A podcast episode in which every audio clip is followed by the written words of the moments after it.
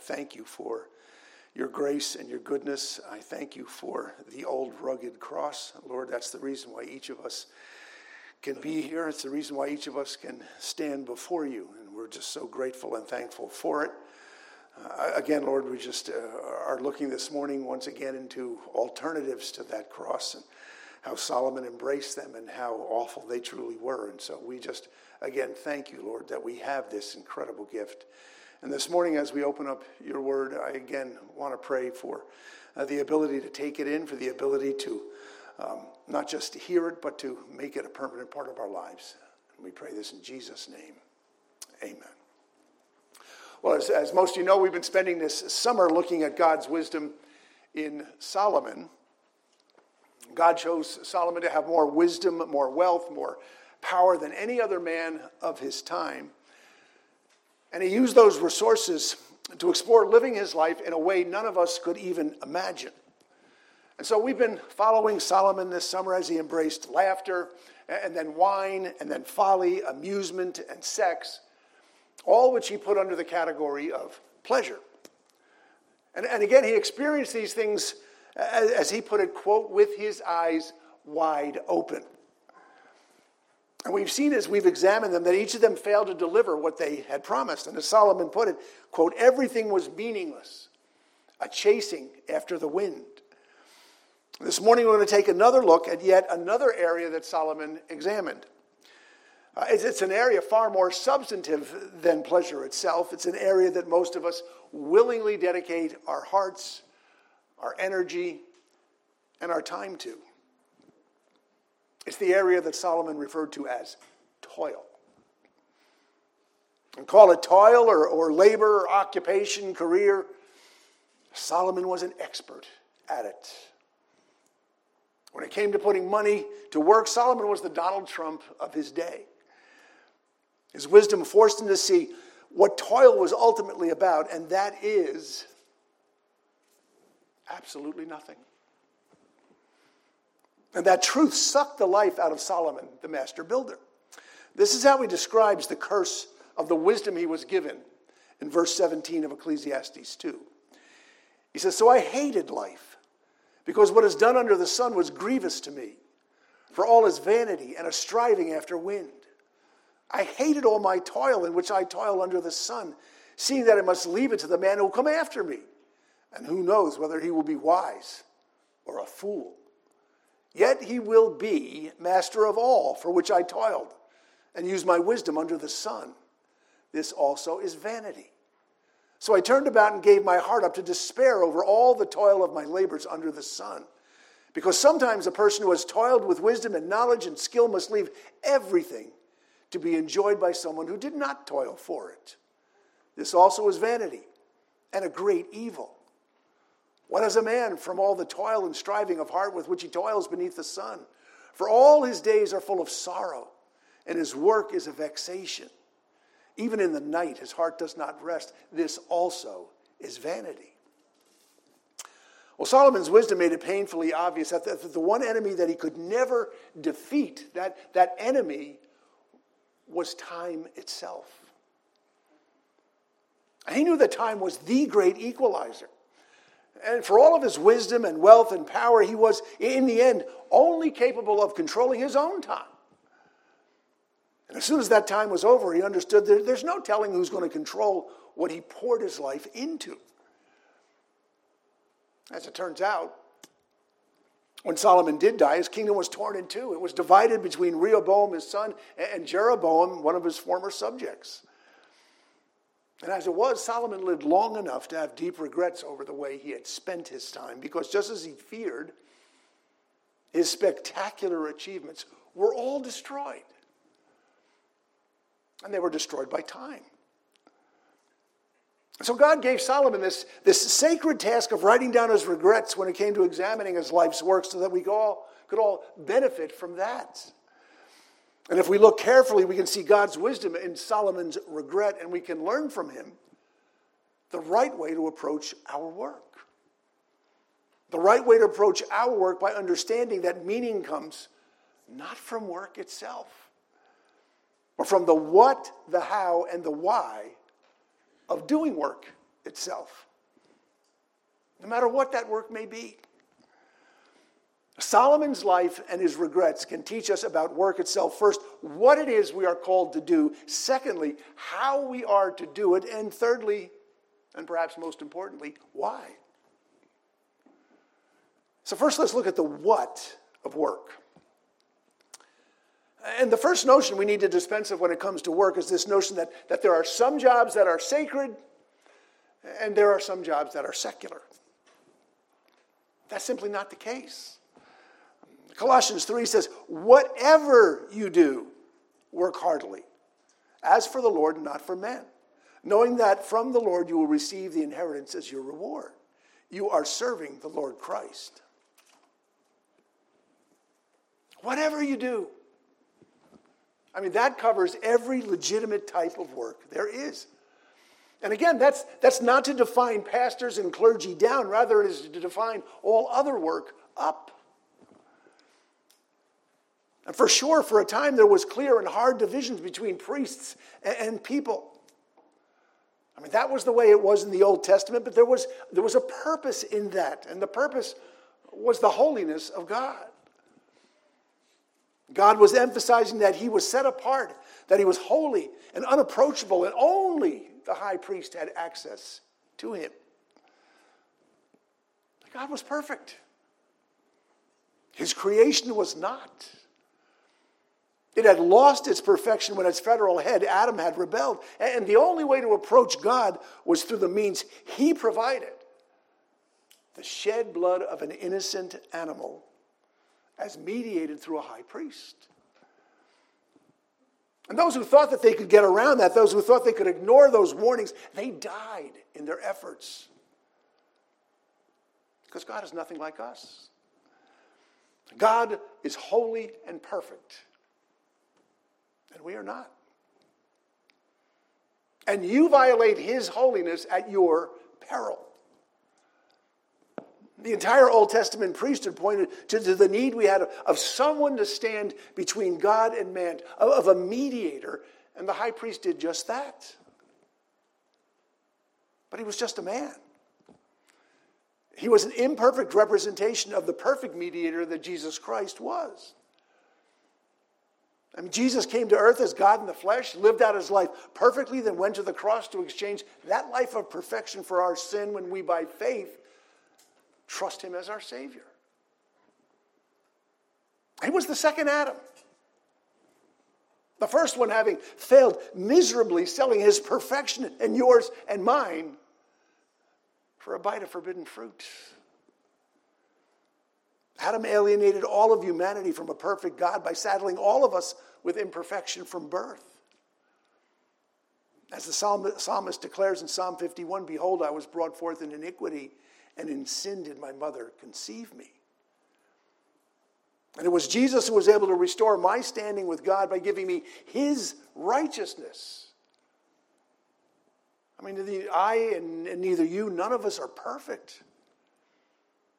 But we've had our sins paid for by Christ. So when God looks at me, he sees my account as paid in full, not by what I've done, but by what Christ has done in me. And so now in Christ, we can freely approach a holy God because we too have the perfection of his Son by faith in his sacrificial death. And so the result is what God intended for us from the start. Because of Christ, we now have a purpose in living. And it's described by the first question the Westminster Catechism asks of us. And that question is What is the chief end of man? What are we here for? And the answer is to glorify God and enjoy Him forever. Well, that glory, that glory definitely includes our work. I mean, glorifying God is just another way of saying that we are God's billboards. We are God's means of expressing Himself. We are here to display the attributes and character of God. We are here to show the world what God is like and how He responds. And he reveals us through us, his children. I mean, that's why Jesus said in Matthew 5, He said, Let your light shine before others so they may see your good works and give glory to your Father who is in heaven. Now, that, that puts our work into a very different context. I mean, there's a reason why Solomon's work was so, so empty and so meaningless that, in spite of all of his spectacular successes, he hated it. I mean, it's the same reason that all of our work done that way will ultimately fail. Mean, Solomon says in verse 17, So I hated life because work that is done under the sun was grievous to me. And again, remember what under the sun means. Under the sun means naturally, outside of the kingdom of God, whatever occurs outside of God and his kingdom. It's a work with no greater context than that which this life can give it, and it's, it's just not enough. And we all know deep down that time is going to render it meaningless. And it doesn't matter what work you do, like Solomon, you'll find that time is, time is going to make a mockery of it, regardless how noble and worthwhile it is. Now, I, have talked about Dr. Albert Schweitzer before. And he was this brilliant philosopher, musician, theologian, physician. He lived only 60 years ago. I mean, he died in 1965. In 1913, he gave up everything in order to go to Africa to minister health to the poorest of the poor. And he saved many, many lives. But the question that I asked the last time we talked about Dr. Schweitzer was for what?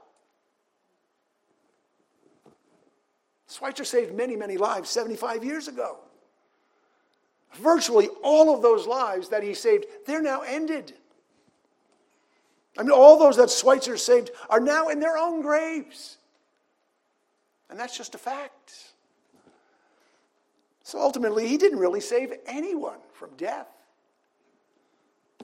He just postponed it for a little while. And now time has claimed those lives anyhow. So, so you tell me, without a connection to a living God, without a connection to something that transcends time itself, what's the point? And what's the point of even a noble life like Dr. Schweitzer's? And for that matter, what's the point of anything that we do? I mean, eventually, just as it did to Solomon, time is, is going to claim everything we do and render it absolutely pointless, meaningless, and a chasing after the wind. I mean, that's what the curse of wisdom forced Solomon to see. I mean, it basically stripped away from him the illusion that what he was doing was meaningful. And he, even he acknowledged that without an eternal context, there's really no point to, to anything, even the noble deeds of a Dr. Albert Schweitzer. This is what Solomon said in Ecclesiastes 2.14. He said, the wise person has his eyes in his head, but the fool walks in darkness. And yet I perceive that the same event happens to all of them. And then I said in my heart, what happens to the fool will happen to me also. Why then have I been so very wise? And I said in my heart that this also is vanity. For of the wise as of the fool, there is no enduring remembrance, seeing that in the days to come all will have been long forgotten. How the wise dies just like the fool. I mean, Solomon says, what's the difference? If you spend your life saving others or if you spend it playing the fool? Uh, in the end, the ultimate result is exactly the same. This is what he says in verse 22. He says, What does a man get for all the toil and anxious striving with which he labors under the sun? All his days, his work is pain and grief. Even at night, his mind does not rest. This too is meaningless. You know, you know why it was all meaningless to Solomon? because it was all work done under the sun. It's work done without any connection whatsoever to God and to any eternal kingdom of God. And Solomon's pain and frustration at the end of his life was the direct result of the wisdom that forced him to see what we refuse to see. And that's virtually 100% of what we do outside of the kingdom of God is going to be reduced to absolute meaninglessness. Here's a little exercise. Just, just take a moment to, to try to think of, try, try to capture the most loving, careful, thoughtful, and sacrificial thing your great, great, great grandfather ever did for you. What does that mean to you today? I mean, you don't even have a remote clue who they are or what they did. So, in the end, how did it matter? I mean, so what's the answer?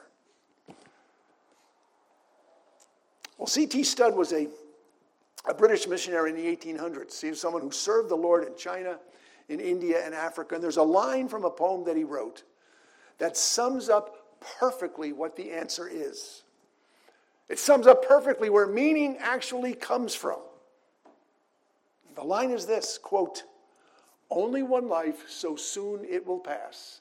I bet you know the rest of it. Only what's done for Christ will last. Now, that one statement does two things. First, it separates all work that's done under the sun for work that is done for the glory of God.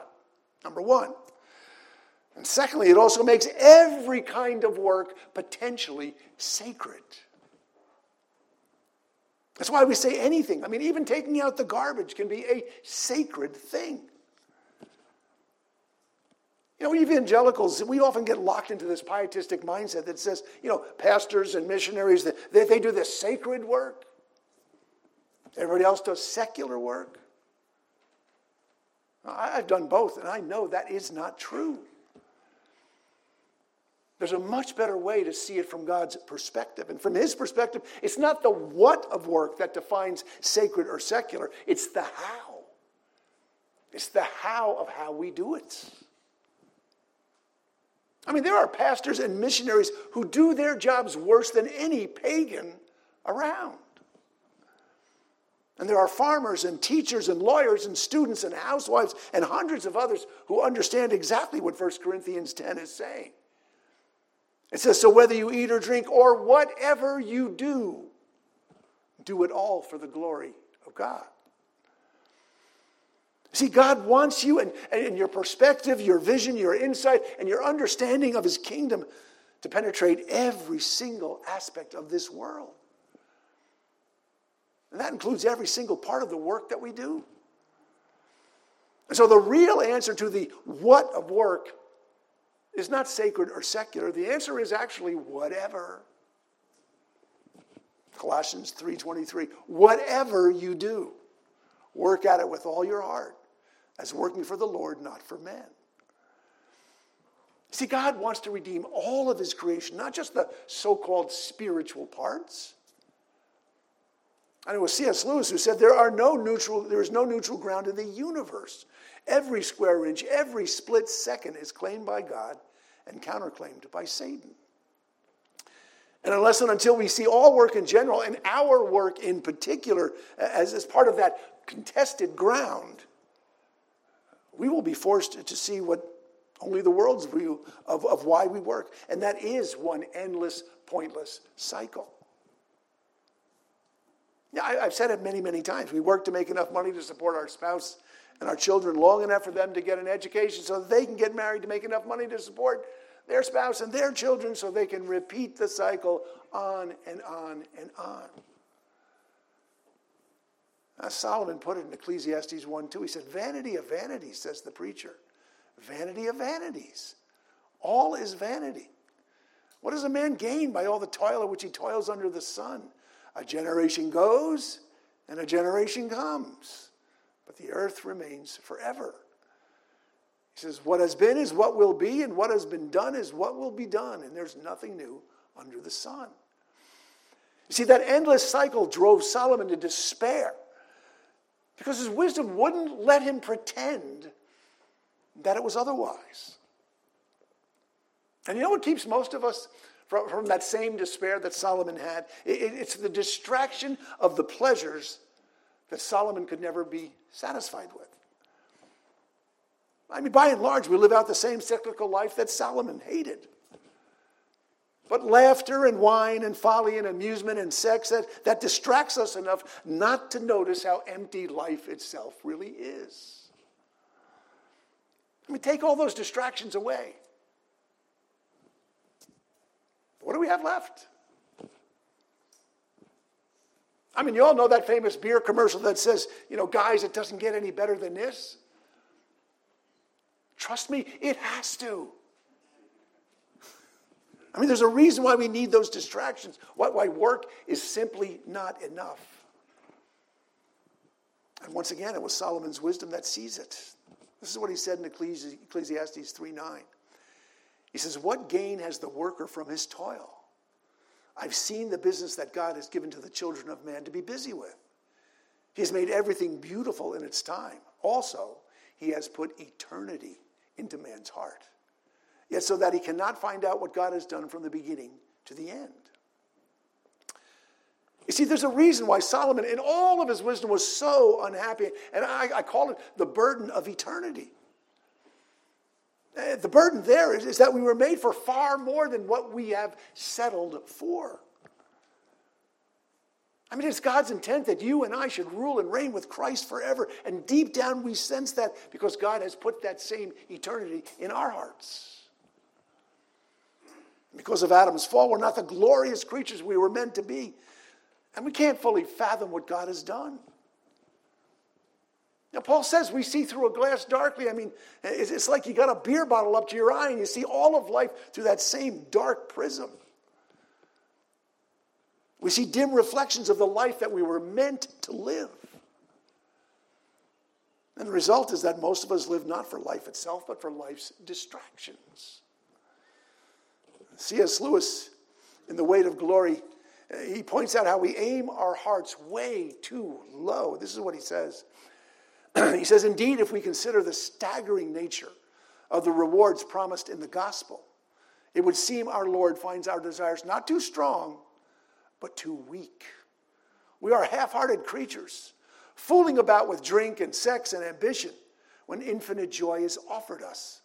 Like an ignorant child who wants to go on making mud pies in a slum because he cannot imagine what is meant by the offer of a holiday at the sea.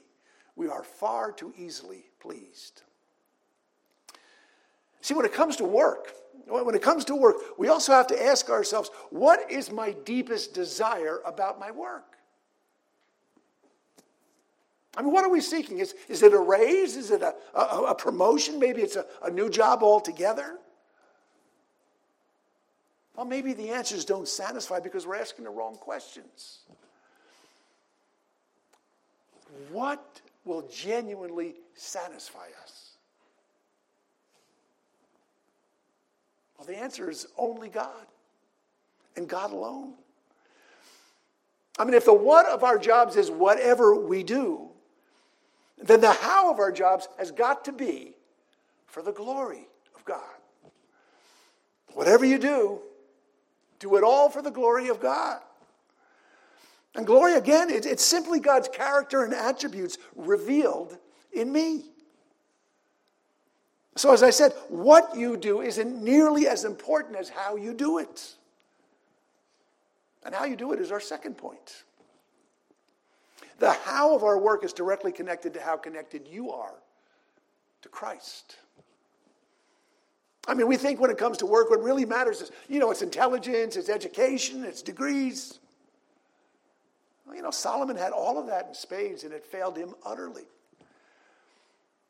See, when it comes to work, what we really need is not, is it's something that is actually available to everyone.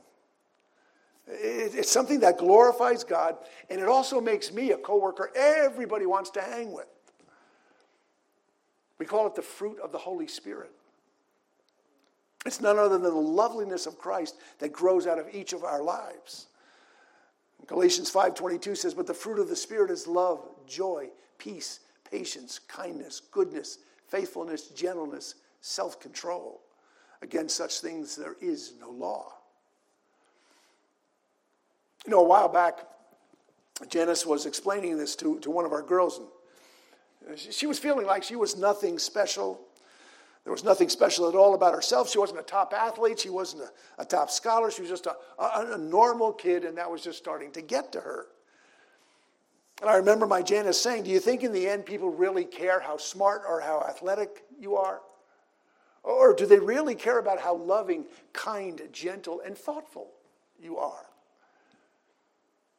You see, you can't control your intelligence, you can't control your athletic ability, but you can control who you are as a person. And you do that by bearing the fruit of the Spirit. Okay, so how do I do that? Do I go out and get a bunch of books? Do I start reading all about all of these new things? Do I go to conferences? Do I, well, what, what do I do? How, how do I learn how to be loving, kind, gentle, and thoughtful? Well, we all know that stuff doesn't work. So, how do I do the how of my life and my work? I'm afraid the answer is so obvious, it's incredibly easy to overlook. How you do the how is you draw near to Christ. I mean, Jesus makes it crystally clear in John 15 that the fruit of the Holy Spirit comes specifically from a relationship with Him.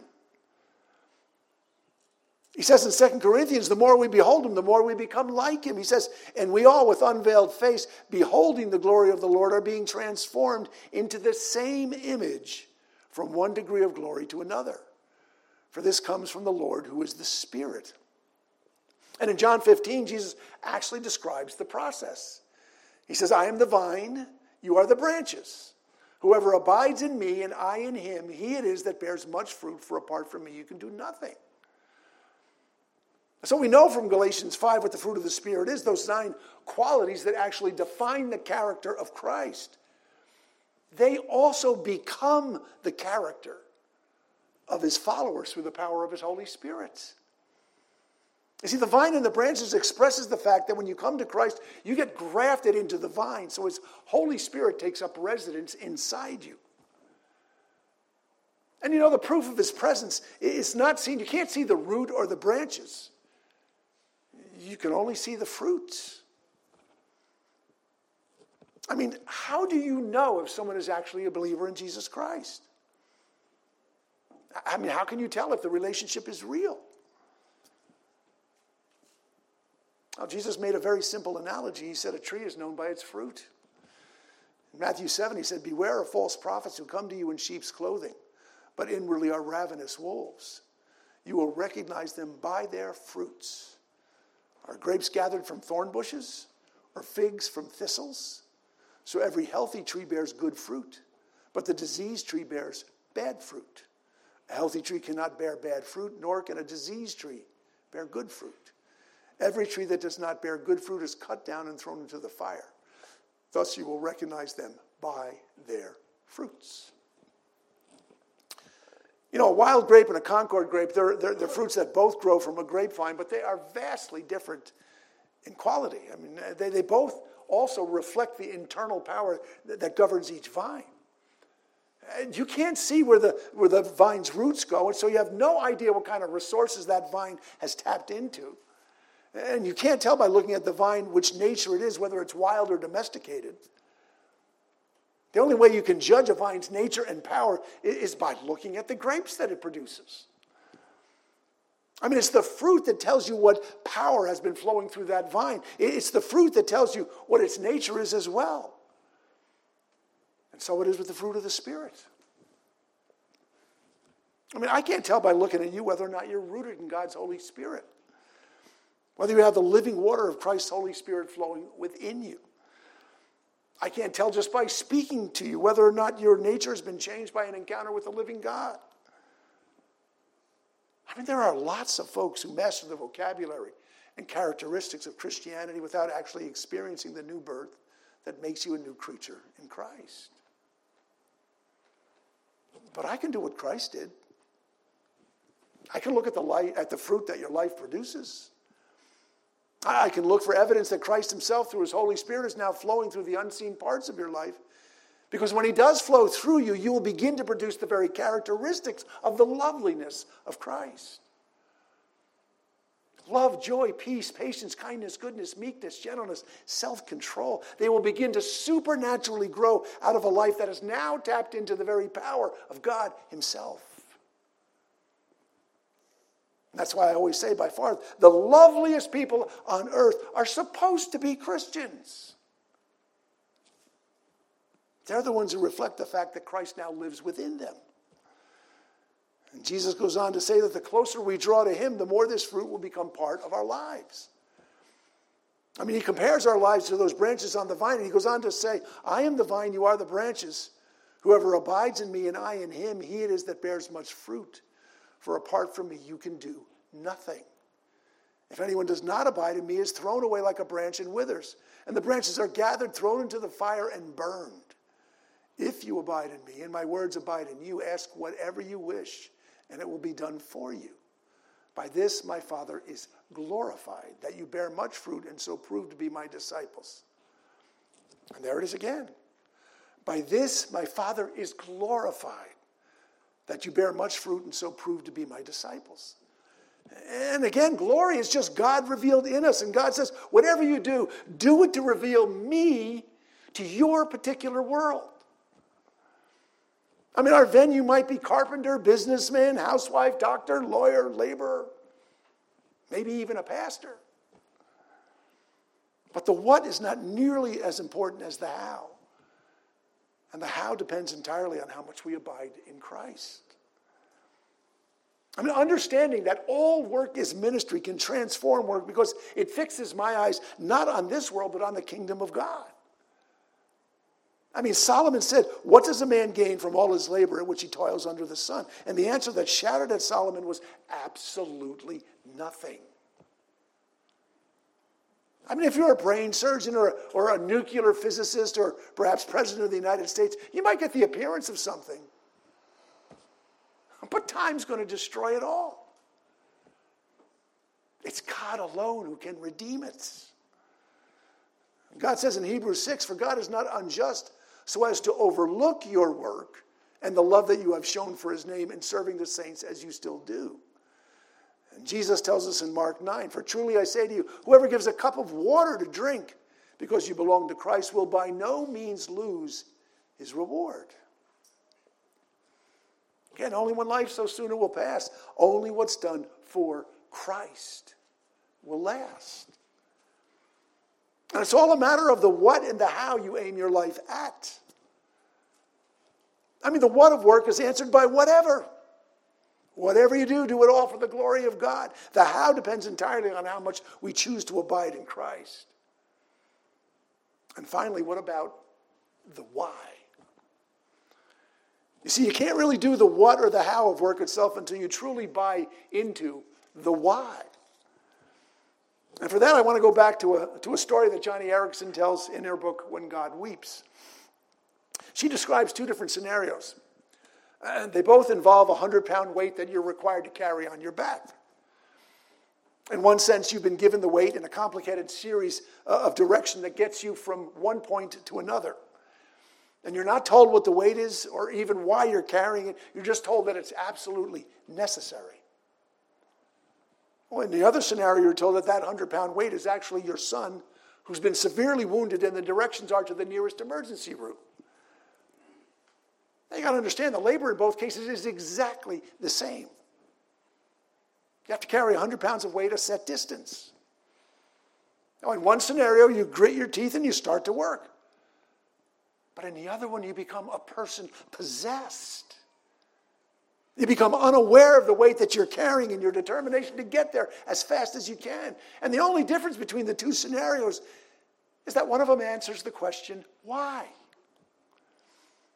I mean, in one exercise, the point is uncertain. In the other, it is the driving force.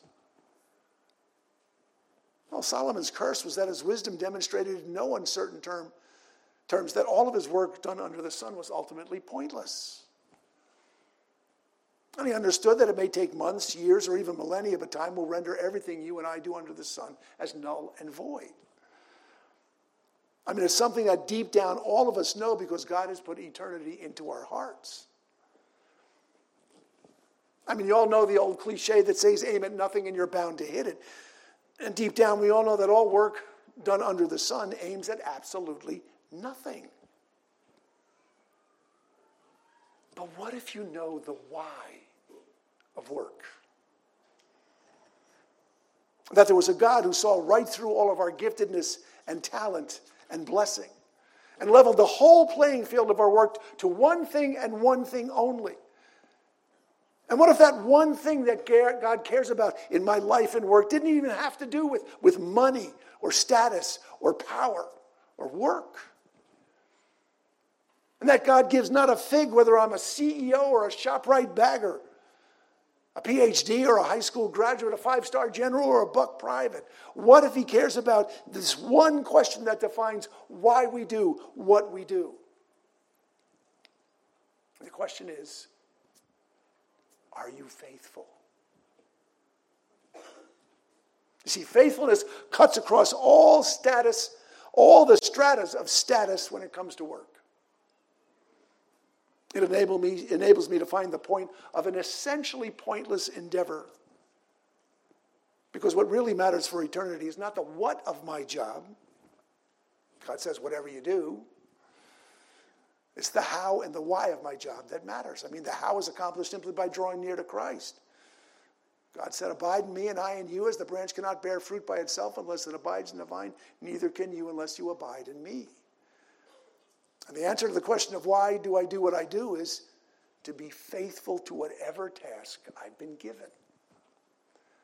You see, when you see faithfulness as, as your venue for displaying the fruit of God's Holy Spirit within you, it can transform your work, whatever it is. And when you fully begin to grasp that faithfulness is the ultimate, ultimate measure that matters, then the ultimate approbation that gives life meaning for eternity is God saying, Well done, good and what? Faithful servants. And faithfulness is available to anyone. In 1 Corinthians 3, Paul deals with factions that had arisen in the church. And interestingly enough, they, they seem to be the very same factions that plague the average workplace. Uh, there's, there's jealousy, there's backbiting, there's gossip, there's people taking sides. This is what Paul wrote. he said, What then is Apollos? What is Paul? Servants through whom you believed as the Lord assigned to each. I planted, Apollos watered, but God gave the growth.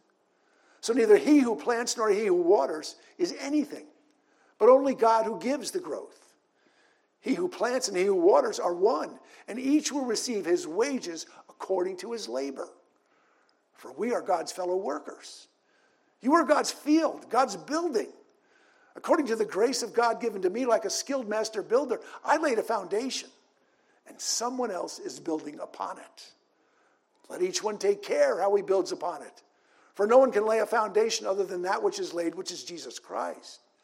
Now, if anyone builds on the foundation with gold, silver, precious stones, wood, hay, straw, each one's work will become manifest, for the day will disclose it, because it will be revealed by fire, and the fire will test what sort of work each one has done. If the work that anyone has built on the foundation survives, he will receive a reward. If anyone's work is burnt up, he will suffer loss, though he himself will be saved, but only as through fire. Understand what God is saying here. He says, quote, and each will receive his wages according to his labor. He says, everything we do in this life is going to be judged on the basis of its foundation. Was it done to reveal the character and attributes of Christ in me? If so, it's gold, it's silver, it's precious stones. Was it done on the basis of any other foundation? Then it's wood, hay, and stubble. the fire of God's judgment is going to burn it up. Quote, though he himself will be saved, but only as through fire. Notice this judgment is for believers in Christ. This is for those who've been saved not by their good works, but by the blood of Christ. You can have all of your works destroyed and you'll suffer loss, but you'll still be saved because we are saved by our works, not by Christ's. The most meaningful work that was ever done was the work that Christ did for us on the cross. And his work frees us up to pursue a life with meaning that escaped Solomon. I mean, do you, do you get what God has done here? What, what he's saying is Christ has laid the foundation and we get to build on it. I mean, do you see how that answers the why of work? You see why I should care about my job? Why I can still triumph through faithfulness no matter what my job is. And why I can still trust that God will reward what my boss may never see. I mean, do you see why my relationship with my boss and my coworkers matters? I, uh, God is insisting that what we do by faith here, now, today, matters not just for now, but for eternity. Because what you do now is the venue that God has given you to reveal Himself to the world. And because faithfulness, not success, is the measure that God measures us by. Because Jesus tells us in Matthew 6, your Father who sees in secret will reward you. Because God tells us to let our light so shine among men that they may see our good works and glorify Him, because glory is what we were created for. It's all about revealing the character and attributes of God wherever it is He puts you. And that applies to any legitimate work we do. And so the what is whatever we do, the how is through the fruit of Christ's Spirit, and the why is for His glory. I mean, Solomon hated his life and his work because it had no ultimate meaning. He knew time was going to undo all that he did, and fool or wise man made no difference at all. We have the answer that Solomon desperately sought, and it's still captured by these same two lines. Only one life, so soon it will pass. Only what's done for Christ will last. Let's pray. Father, I, I just thank you that we have a life with meaning. I thank you that you have supplied that hidden part. I thank you, Lord, that the, the ultimate measure for every single one of us is faithfulness. What has God given me to do, and am I doing it faithfully? That's the matter, that measure. That's the measure of the matter that works, Lord. I pray that you would give us the idea, the insight, the wisdom to seek out what it is you've given each of us to do and to do it to the very best of our abilities. And I pray this in Jesus' name.